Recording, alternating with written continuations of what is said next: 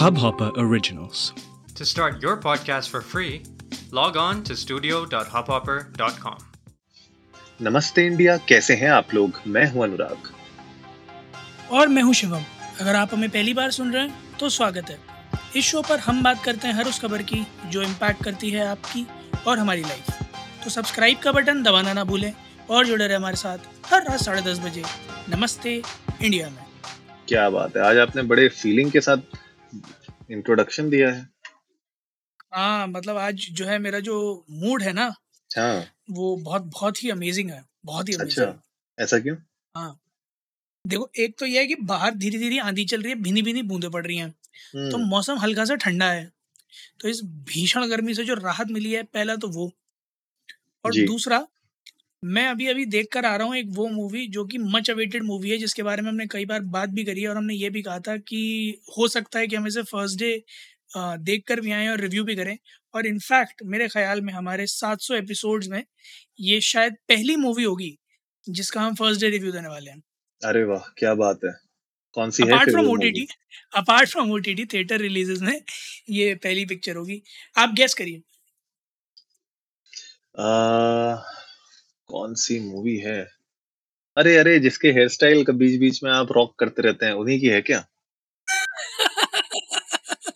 सही बात है बिल्कुल सही। वो जो टर्म आपने यूज़ किया ना रॉक वो बिल्कुल सही यूज़ किया कि रॉकी भाई सलाम रॉकी भाई की पिक्चर के जी एफ़ चैप्टर टू भाई मतलब अ, अगर मैं बात करूँ तो जैसे हमने अभी बात करी थी जब top gun maverick top gun two maverick आई थी देन वी सेड ना one of the most awaited sequel अगर किसी पिक्चर का हो सकता था तो वो इसका हो सकता था। फॉर दिस आईड से कि अगर किसी मूवी का एक बिल्कुल एप्ट सीक्वल बनाया जा सकता था ओके तो वो के जी एफ़ चैप्टर टू है।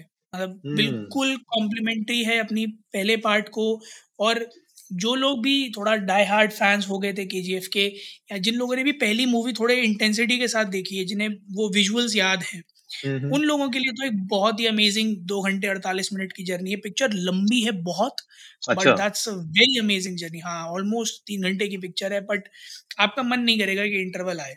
ओ अच्छा मतलब फुल ऑन मतलब तमाशा चलता रहता है मतलब मूवी में कुछ ना कुछ। बिल्कुल बिल्कुल, एकदम टिपिकल साउथ इंडियन ड्रामा है। आपको वैसा ही जो एक्शन एक्स्ट्रा वैगेंजा है, वो मिलेगा।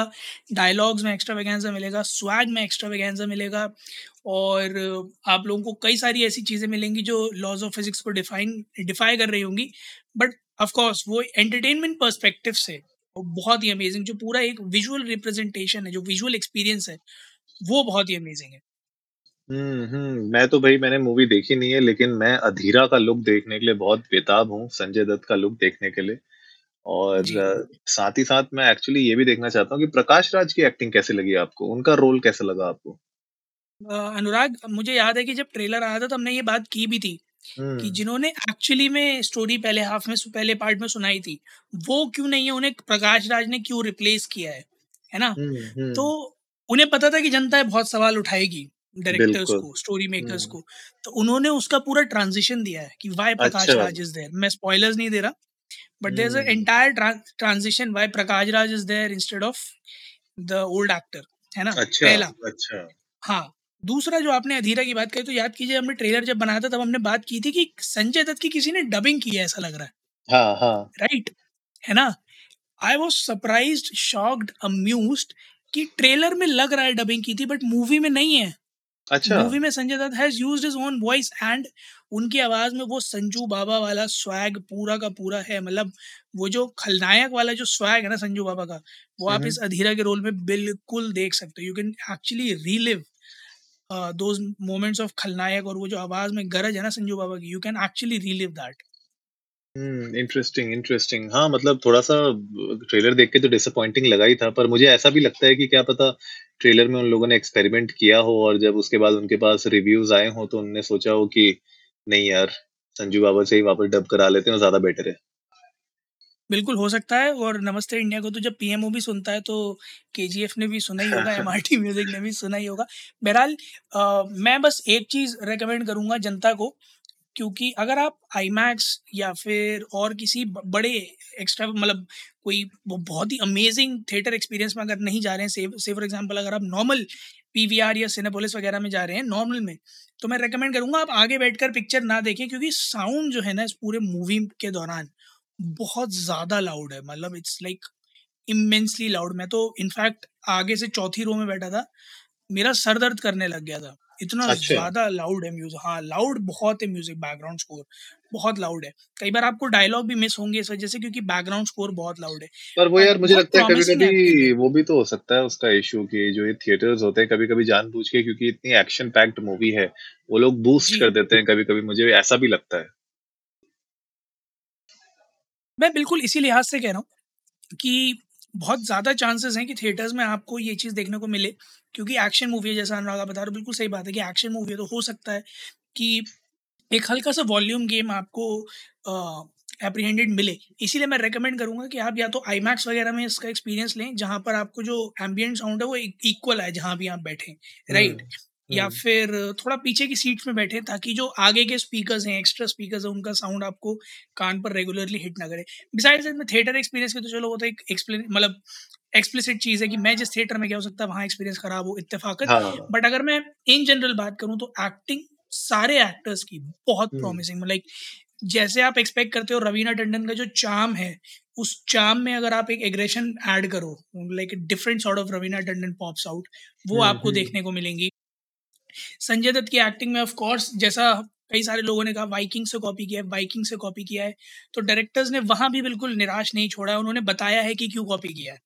ओह अच्छा इंटरेस्टिंग हाँ उन्होंने हाँ उन्होंने इस चीज़ को भी मेरे ख्याल में मुझे ऐसा लगता है कि कहानी जो है ना उसमें कई सारा जो नरेशन का पार्ट है हम्म। वो बहुत कुछ ऑडियंस फीडबैक को लेकर चेंज हुआ है टिल लास्ट मिनट्स हाँ नरेशन जो है ना पूरा जो ऑडियो नरेशन है उसमें बहुत कुछ ऐसा है जो लास्ट मिनट तक चेंज हुआ है। In fact I feel and I quote this जब आप मूवी देखने जाएँगे तो आपको कुछ मोमेंट्स में ऐसा लगेगा जहाँ ऑडियो म्यूटेड है।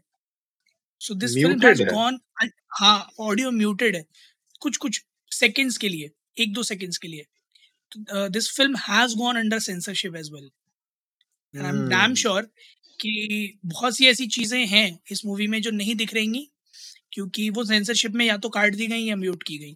और कोई अचंभे वाली बात नहीं है। बट हाँ ऑल टुगेदर स्क्रीन प्ले काफ़ी अच्छा। एक दो एक्शन सीक्वेंसेस बहुत अमेजिंग है। और आप एक चीज़ के लिए तैयार रहेगा इस पूरी पिक्चर में, जो पार्ट वन में नहीं थी बट पार्ट टू में आपको बहुत ज़्यादा देखने को मिलेगी।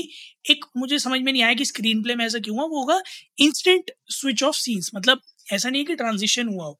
मतलब सीन खत्म, दूसरा शुरू। ऑल टुगेदर डिफरेंट तो वो हम्म। मुझे पता नहीं क्यों समझ में नहीं आया कि स्क्रीन प्ले में वैसा क्यों किया गया।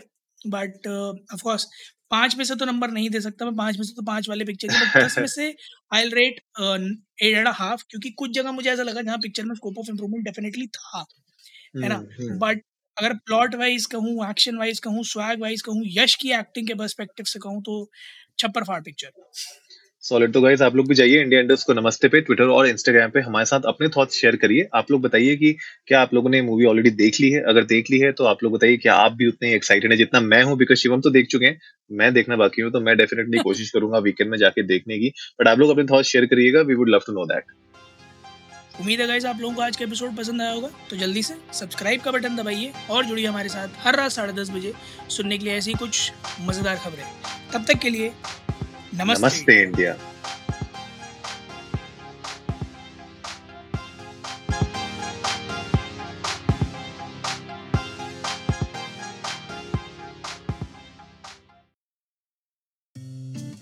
इस हब हॉपर ओरिजिनल को सुनने के लिए आपका शुक्रिया। अगर आप भी अपना पॉडकास्ट लॉन्च करना चाहते हैं तो हब हॉपर स्टूडियो वेबसाइट पे रजिस्टर करें और एक मिनट के अंदर अंदर अपना खुद का पॉडकास्ट लॉन्च करें। यही नहीं स्टूडियो देता है आपको पूरी आज़ादी कहीं भी, कभी भी अपना पॉडकास्ट लॉन्च करने की सिर्फ़ तीन आसान स्टेप्स में। तो साथ में अपना पॉडकास्ट शुरू करने के लिए तैयार just hop on hub hopper simply content